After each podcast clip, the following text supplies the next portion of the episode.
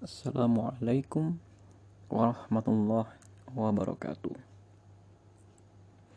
Innal hamdalillahi nahmaduhu wa nasta'inuhu wa nastaghfiruh. Wa na'udzu billahi min shururi anfusina wa min sayyiati a'malina. May yahdihillahu fala mudhillalah wa may yudlil fala hadiyalah. Ashhadu an la ilaha illallah وأشهد أن محمدا عبده ورسوله لا نبي بعده. اللهم صل على محمد وعلى آل محمد كما صليت على إبراهيم وعلى آل إبراهيم. إنك حميد مجيد.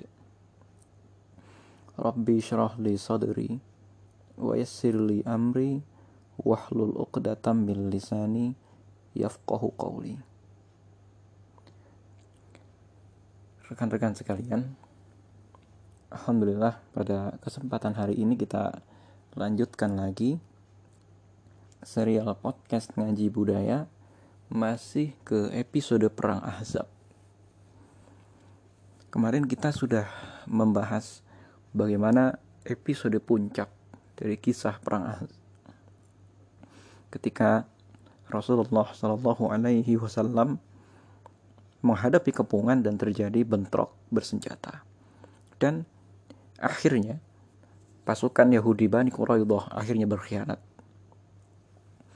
Nah, di episode kali ini kita akan membahas bagaimana strategi Rasulullah Shallallahu alaihi wasallam tetap dengan kepala dingin berusaha memecahkan kepungan musuh tersebut. Tentu tidak dengan jalur e, bersenjata. Ada bedanya antara orang yang tidak mengetahui strategi peperangan dengan orang yang mengetahui strategi peperangan. Orang yang tidak paham strategi peperangan, ketika kotanya dikepung, dia pasti membayangkan seperti di film-film. Ada pasukan dari luar yang membantu dan kemudian menghabisi mereka, atau kemudian dengan aksi koboi, satu dua orang di antara mereka mencoba membangkitkan semangat kemudian menyerang. Memang eh, secara sudut pandang panggung atau dari sudut pandang perfilman itu menarik sekali. Akan tetapi rupanya di dunia nyata itu tidak efektif. Kenapa? Satu, ini akan menghasilkan jumlah korban yang begitu banyak, begitu besar. Rasulullah Shallallahu Alaihi Wasallam selalu menghindari jumlah korban yang begitu besar. Mengapa? Karena tujuan dakwah Islam itu bukan membunuh. Tujuan dakwah Islam itu bukan memenangkan satu golongan di atas golongan yang lain, dengan cara membunuh sebanyak-banyaknya akan tetapi mengkonvert memindahkan orang dari muslim memindahkan orang dari non muslim menjadi muslim memindahkan orang dari penghuni neraka menjadi penghuni surga. Dan bagaimana cara memindahkan mereka dari penghuni neraka ke penghuni surga? Kalau akhirnya mereka dibunuh. Ini yang kemudian menjadi rahasia dakwah rahasia di setiap peperangan yang Rasulullah Shallallahu Alaihi Wasallam lakukan. Nah, rekan-rekan sekalian, kalau kita lihat data statistik, mari kita mencoba memahami apa yang dipikirkan oleh Rasulullah Shallallahu Alaihi Wasallam dan segenap pasukannya. Rasulullah melihat pasukan ini setidak-tidaknya terdiri dari tiga kelompok besar satu kelompok Quraisy yang mereka itu sudah tidak mungkin lagi bisa dipatahkan karena di bawah kepemimpinan Abu Sufyan dan berulang kali peperangan yang terjadi antara Rasulullah Shallallahu Alaihi Wasallam dengan kota Mekah sudah pasti menyebabkan solidaritas mereka semakin kuat. Yang kedua, dengan e, melihat situasi peperangan, kota Mekah ini sudah pasti punya motif yang kuat sekali karena mereka semakin marah banyak sekali orang-orang yang masuk Islam setiap tahun. Nah, kelompok kedua adalah kelompok kabilah Ghatafan dan juga kelompok kabilah Ahabish. Ghatafan dan Ahabish ini adalah kelompok suku-suku Arab yang ada di sekeliling kota Mekah dan sekeliling kota Madinah dan bergabung. Jumlah mereka cukup besar, sekitar 4.000 orang. Dan dengan jumlah mereka yang besar ini, Rasulullah Shallallahu Alaihi Wasallam juga melihat mereka tidak punya sejarah bentrok dengan kota Madinah. Mereka juga tidak punya sejarah bentrok dengan pribadi Rasulullah Shallallahu Alaihi Wasallam. Mereka nggak punya masalah dengan Islam. Mereka sama sekali nggak punya perkara dengan jalur dagang yang ditutup dan lain sebagainya karena mereka tidak secara langsung terikat permusuhan dengan Islam. Rupanya di sini Rasulullah mengetahui satu-satunya hal yang menjadi alasan mereka untuk bergabung adalah harta. Mereka menginginkan harta rampasan perang yang banyak dan besar dari kota Madinah. Karena di masa itu, kota yang subur itu betul-betul adalah sebuah harta karun. Bayangkan ada sebuah tempat di sekelilingnya itu gurun pasir, sehingga di mana ada mata air, di mana ada kebun, itu menjadi satu hal yang menyenangkan sekali, hal yang mungkin kalau di zaman sekarang sama seperti lautan yang mengandung sumur minyak atau ladang gas. Ini tentu menjadi hal yang menarik sekali. Dan Rasulullah Shallallahu Alaihi Wasallam juga memperhatikan mereka di perang Badar, di perang Uhud, atau juga di perang-perang sebelumnya tidak punya riwayat keterlibatan, maka sudah pasti keterlibatan mereka dalam perang Ahzab kali ini urusannya adalah harta. Nah, kemudian kita lihat lagi motif perang di kelompok ketiga yaitu kelompok Bani Nadir. Motif perang di kelompok Bani Nadir. Ini motifnya dendam karena mereka diusir dari kota Madinah. Perang ini, perang Ahzab itu terjadi pada tahun kelima hijrah. Artinya hanya lima tahun setelah Rasulullah Shallallahu Alaihi Wasallam datang ke kota Madinah, mereka langsung terusir begitu saja. Padahal tadinya mereka itu adalah kelompok yang dominan di kota Madinah. Mereka adalah salah satu kelompok yang mulia di kota Madinah karena mereka punya kitab, mereka punya nabi, ya, Nabi Musa alaihi salam yang menjadi nabi mereka kan diklaim padahal mereka sudah menyelewengkan ajaran Nabi Musa menurut surat Al-Baqarah. Dan yang menjadi lawan mereka adalah orang-orang yang animisme, yaitu orang-orang Ansor sebelum kedatangan Rasulullah Shallallahu Alaihi Wasallam. Dan benarlah perkataan Allah Subhanahu Wa Taala bahwa Al-Quran itu akan memuliakan satu kaum dan menjerumuskan satu kaum, menjatuhkan satu kaum, memuliakan kaum yang menerimanya dan menjatuhkan orang yang menolaknya. Nah, sampai di sini Rasulullah Shallallahu Alaihi Wasallam sebagai panglima perang tentu berkeinginan bagaimana caranya dengan jumlah korban seminimal mungkin menghentikan peperangan. Target utamanya itu bukan menang dulu, tapi perangnya berhenti dulu. Karena kalau target utamanya menang, maka kita akan menghalalkan segala cara. Maka Rasulullah Shallallahu Alaihi Wasallam mencoba memecah belah kekuatan mereka. Nah, di sinilah bagaimana cara Rasulullah Shallallahu Alaihi Wasallam tetap berpikir jernih dan pikiran yang jernih semacam ini harus dimiliki oleh setiap juru dakwah yang menjadi pemimpin gerakan-gerakan dakwah karena kalau tidak kita reaktif Rasulullah tidak reaktif apa yang beliau lakukan pertama dengan data semacam ini Rasulullah Shallallahu Alaihi Wasallam memahami bahwa kabilah Ghatafan ini bisa disuruh pulang asalkan mereka punya harta atau asalkan kita kasih upeti ini kayaknya maka Rasulullah Shallallahu Alaihi Wasallam berencana ya, mengirimkan utusan kepada kabilah Ghatafan, kepada pasukan Ghatafan. Ya, untuk apa? Untuk menjanjikan mereka hasil panen kota Madinah tahun depan. Ya, jadi ini Rasulullah selain ngetes, ya, Rasulullah Shallallahu Alaihi Wasallam itu juga ingin memecah belah kekuatan Ahzab.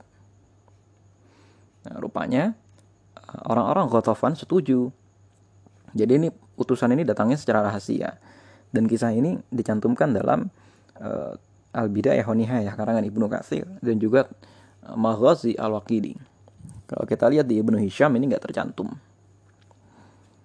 Jadi tidak semua kisah sirah nabawiyah itu datang dari satu sumber. Maghazi Al-Waqidi itu kira-kira zamannya satu zaman dengan sirah Ibnu Hisham. Sedangkan Al-Bidayah wa Nihayah karangan Ibnu Katsir itu baru ditulis kira-kira 600 eh, tahun setelah Rasulullah Shallallahu alaihi wasallam meninggal. Sampai di sini ya rekan-rekan sekalian.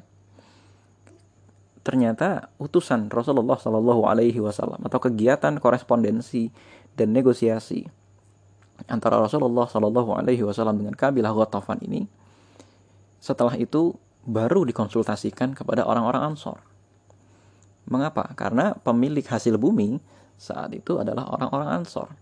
Jadi kalau kita melihat begini nih, di ketahanan sebuah negara, ya ketahanan sebuah negara itu tidak tergantung dari kekuatan militer semata-mata. Ketika Rasulullah Shallallahu Alaihi Wasallam menjanjikan hasil panen, tentu ada konsekuensinya. Pertama, hasil panen itu siapa produsennya? Di kota Madinah, orang-orang muhajirin itu berdagang. Sementara orang-orang ansor ini bertani. Nah, selama ini di kota Madinah terjadi keseimbangan seperti itu, equilibrium. Ya, dan kemudian ternyata Rasulullah Shallallahu Alaihi Wasallam memahami hal ini, maka kemudian segera memanggil kedua pimpinan Ansor sebelum perjanjian ini jadi disahkan. Nah, kedua orang pimpinan Ansor ini tentu saja berkepentingan. Kenapa? Kenapa kok bukan muhajirin yang dipanggil? Karena orang-orang muhajirin tidak memegang hasil panen. Ternyata yang memegang sumber daya itu adalah orang-orang Ansor. Nah ini juga berlaku di sebuah negara ketika sebuah negara misalnya mengadakan hubungan luar negeri biasanya ini dia akan melakukan transaksi atau melakukan barter kepentingan. Indonesia itu punya sumber daya alam yang banyak sekali punya barang-barang tambang yang banyak sekali. Ya, dan kemudian gitu ya ketika Indonesia melakukan lobby ke berbagai negara untuk menanamkan investasinya maka tentu Indonesia akan menawarkan tambang dan sebagai gantinya negara tersebut menawarkan apa kepada kita. Bukan cuma investasi berupa uang, akan tetapi misalnya menciptakan pabrik-pabrik atau menciptakan industri-industri manufaktur yang menyerap tenaga kerja. Jadi kita menyelesaikan masalah tenaga kerja dengan menjual hasil bumi. Itu salah satu solusi dalam ketahanan negara. Sehingga apa yang terjadi? Negara kita tidak jadi lemah dalam urusan ekonomi negara kita tidak jadi lemah dalam urusan sumber daya. Negara kita juga tidak jadi lemah dalam urusan karena banyak orang yang menganggur. Nah, kemudian ini juga yang ternyata diinginkan oleh Rasulullah Shallallahu Alaihi Wasallam. Tapi saat kedua pimpinan Ansor ini dipanggil, nah, mereka bertanya, ini ada adabnya di sini. Wahai Rasulullah, apakah ini berasal dari Allah Subhanahu wa taala yang kami harus melaksanakannya. Atau ini berasal dari keputusan engkau. Sehingga ini karena dikatakan sebagai keputusan Rasulullah, ini dikatakan sebagai fatwa. Karena peran Rasulullah Shallallahu Alaihi Wasallam ini kan juga sebagai sumber syariat Islam. Atau yang ketiga, mereka bertanya lagi, ini cuma ide engkau saja. Artinya mereka memahami ada ucapan Rasulullah yang merupakan fatwa, ada ucapan Rasulullah Shallallahu Alaihi Wasallam yang merupakan pemikiran beliau sendiri. Mereka sudah sudah memahami. Ada ucapan Rasulullah yang berasal dari wahyu, ada juga ucapan Rasulullah yang berasal dari pikiran beliau sendiri. Akhirnya Rasulullah mengatakan begini, ini adalah keputusan pribadiku untuk kepentingan kalian. Aku tidak melakukan itu, kata Rasulullah, selain aku tahu bangsa Arab itu menyerang kalian secara bersamaan, lalu aku ingin memecah belah kekuatan mereka.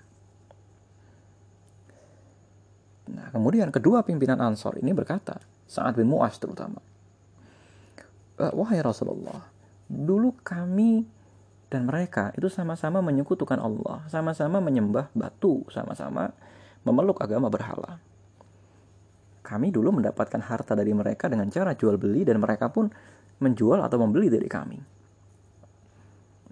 Ketika sekarang kami sudah memeluk agama Islam, mengapa kami harus memberikan hasil bumi kami kepada mereka dengan sukarela?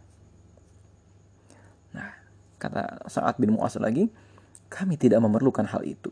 Demi Allah, kami tidak mau memberikan apa pun kepada mereka selain pedang hingga Allah Subhanahu wa taala memutuskan perkara antara kami dan mereka.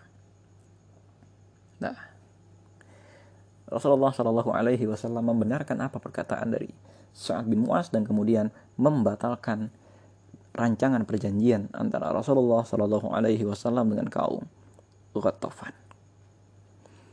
Dari peristiwa ini nih yang bisa kita pelajari. Pertama, Rasulullah Shallallahu Alaihi Wasallam tetap bermusyawarah dengan para sahabatnya meskipun keadaan sangat genting. Jadi keputusan yang diambil itu bukan keputusan koboi, bukan keputusan koboi meskipun kita tahu ini dalam rangka dakwah ayo kita jalankan aja antum taat aja udah marhalah dalam hal ini ya atau tingkatan antara Rasulullah Shallallahu Alaihi Wasallam dengan Sa'ad bin Mu'az tentu beda. Rasulullah Shallallahu Alaihi Wasallam tingkatannya kekasih Allah. Sa'ad bin Mu'az ini adalah muridnya Rasulullah, sahabat Rasulullah, beda kualitasnya. Akan tetapi ternyata Rasulullah Shallallahu Alaihi Wasallam tetap mengutamakan musyawarah. Padahal ini waktunya genting. Bisa saja Rasulullah Shallallahu Alaihi Wasallam mengatakan taat aja udah taat taatlah. Akan tetapi ternyata Rasulullah Shallallahu Alaihi Wasallam tetap mengutamakan musyawarah. Hal ini sering kali terjadi ketika peperangan. Di perang Badar, di mana menempatkan pasukan Rasulullah bermusyawarah. Di perang Uhud, apakah kita menyambut pasukan itu di dalam kota Madinah atau di luar kota Madinah? Musyawarah juga. Sekarang bagaimana cara menghentikan pengepungan ini? Rasulullah bermusyawarah juga kalau kita ingin memimpin sebuah lembaga dakwah, jangan pernah menimbang. Ini marhalahnya belum sampai, jangan diikutkan musyawarah. Dan lain sebagainya. Orang-orang yang punya pengikut atau orang-orang yang punya tugas. Kita sebagai ketua misalnya, kita punya BPH, semuanya diajak musyawarah dengan cara yang sama. Gak datang, tanyain dulu. Jangan sampai nanti keputusan sudah berjalan, mereka merasa tidak berkepentingan, lalu kemudian tidak mau menjalankan itu. Apalagi ini konteksnya adalah kepentingan negara. Bayangkan kalau Rasulullah Shallallahu Alaihi Wasallam nggak nanya-nanya dulu, artinya langsung memberikan keputusan. Nih pokoknya jalankan ini. Eh ternyata ya ternyata orang-orang Ansor sebagai pemilik sumber daya hasil panen nggak mau. Coba bayangkan ini semakin memperteguh semangat mereka untuk membela Rasulullah Shallallahu Alaihi Wasallam dan juga memberikan semangat tambahan buat mereka. Kemudian, ya rekan-rekan sekalian, tak lama kemudian di tengah kepungan yang semakin hebat itu, datanglah seorang sahabat Rasulullah Shallallahu Alaihi Wasallam yang masih menyembunyikan keislamannya. Nama sahabat beliau ini adalah Nuaim bin Mas'ud. Ini sahabat yang cuma sekali ini aja nih muncul dalam cerita sirah. Setelah itu sudah nggak muncul lagi, tapi sumbangsihnya sangat besar sekali.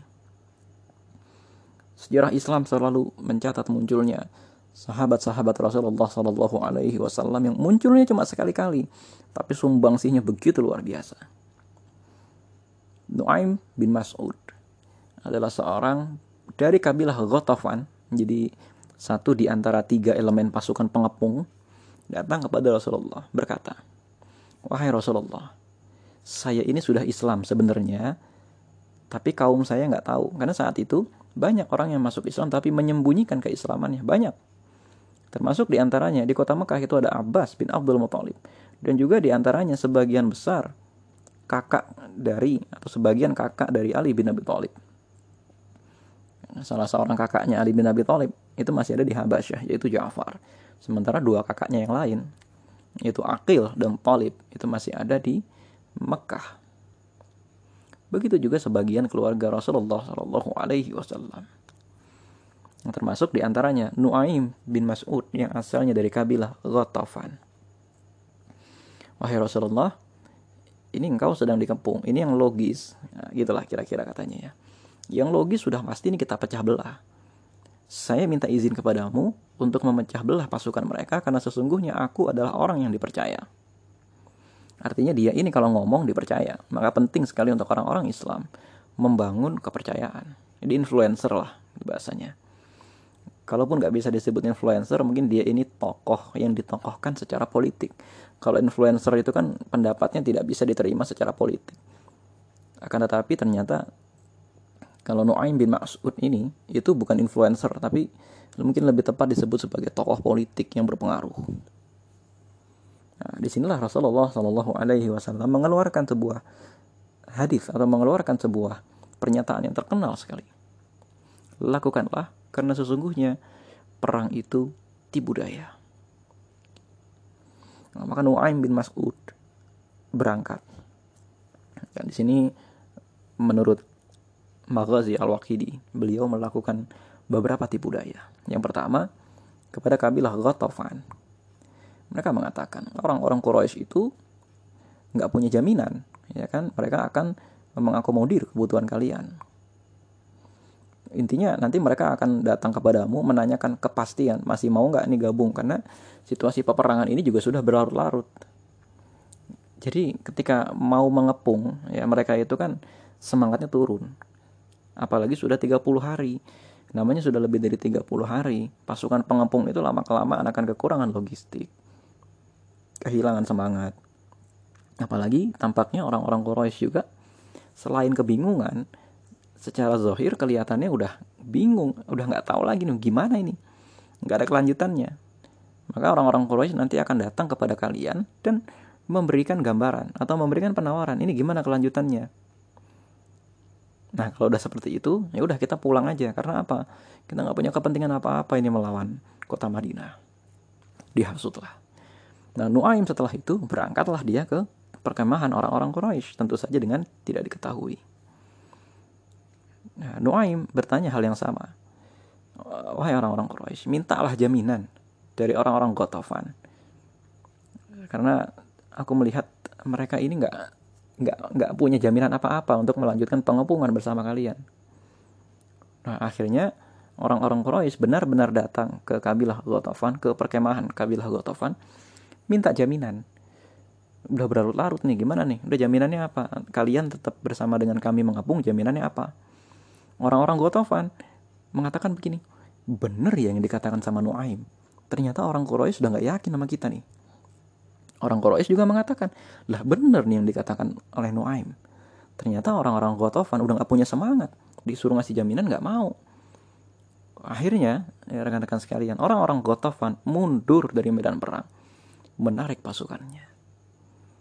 Ini adalah rahmat Allah Subhanahu wa taala yang diturunkan melalui salah seorang sahabat Rasulullah yang namanya Nuaim bin Mas'ud. Pasukan mereka itu berkurang kira-kira sepertiga sehingga sekarang yang mengepung itu tinggal orang-orang Quraisy dan juga orang-orang Yahudi dari kalangan Bani Nadir dan juga Bani Quraidah. Ini tetap masih terkepung ini. Nah.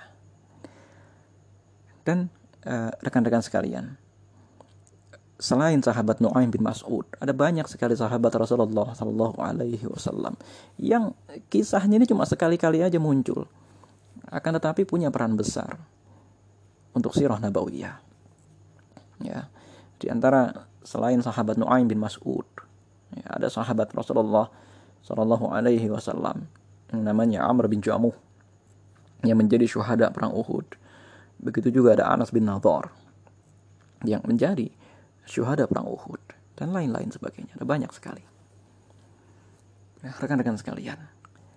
Setelah itu, setelah pengepungan berjalan kira-kira 30 hari, pada suatu malam, Allah Subhanahu wa taala menurunkan angin topan yang besar sekali. Nah, angin topan inilah yang kemudian benar-benar menghancurkan orang-orang musyrik itu. Akan tetapi di sini ternyata Allah Subhanahu wa taala tidak membunuh mereka karena ada satu rahasia yang nanti baru akan kita ketahui setelah Rasulullah Shallallahu Alaihi Wasallam menang. Apa rahasianya? Orang-orang yang sudah punya pengalaman perang itu, orang-orang yang sudah punya pengalaman untuk menghancurkan kota demi kota, atau orang-orang yang sudah punya pengalaman untuk menyerbu Rasulullah Shallallahu Alaihi Wasallam dan menguji ini agama yang benar atau agama yang salah. Ternyata nanti mereka akan masuk Islam. Dalam pasukan itu ada Abu Sufyan sebagai pimpinan. Ada Muawiyah bin Abu Sufyan. Abu Sufyan nanti akan berperan besar sekali dalam sejarah Islam. Muawiyah bin Abu Sufyan kita tahu, dia adalah seorang admiral pertama dalam sejarah Islam dan akan menjadi khalifah. Khalid bin Walid. Ada nama Amr bin As kita tahu, penakluk daerah Mesir. Juga ada Ikrimah bin Abi Jahal dan lain-lain sebagainya. Ada banyak sekali sahabat Rasulullah Sallallahu Alaihi Wasallam yang hari itu masih musyrik tapi sengaja oleh Allah tidak dibunuh. Karena memang tujuan dari dakwah Islam itu bukan membunuh orang akan tetapi mengkonvert orang. Hari ini kita belajar ada dua ibroh dari peristiwa ini. Pertama, strategi dakwah Rasulullah Shallallahu Alaihi Wasallam.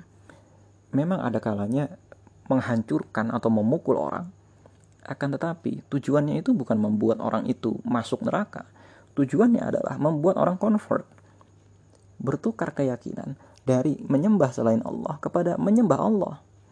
Maka kalaupun harus berperang maka strategi peperangan itu sedapat mungkin menghindarkan korban jiwa sebanyak-banyaknya.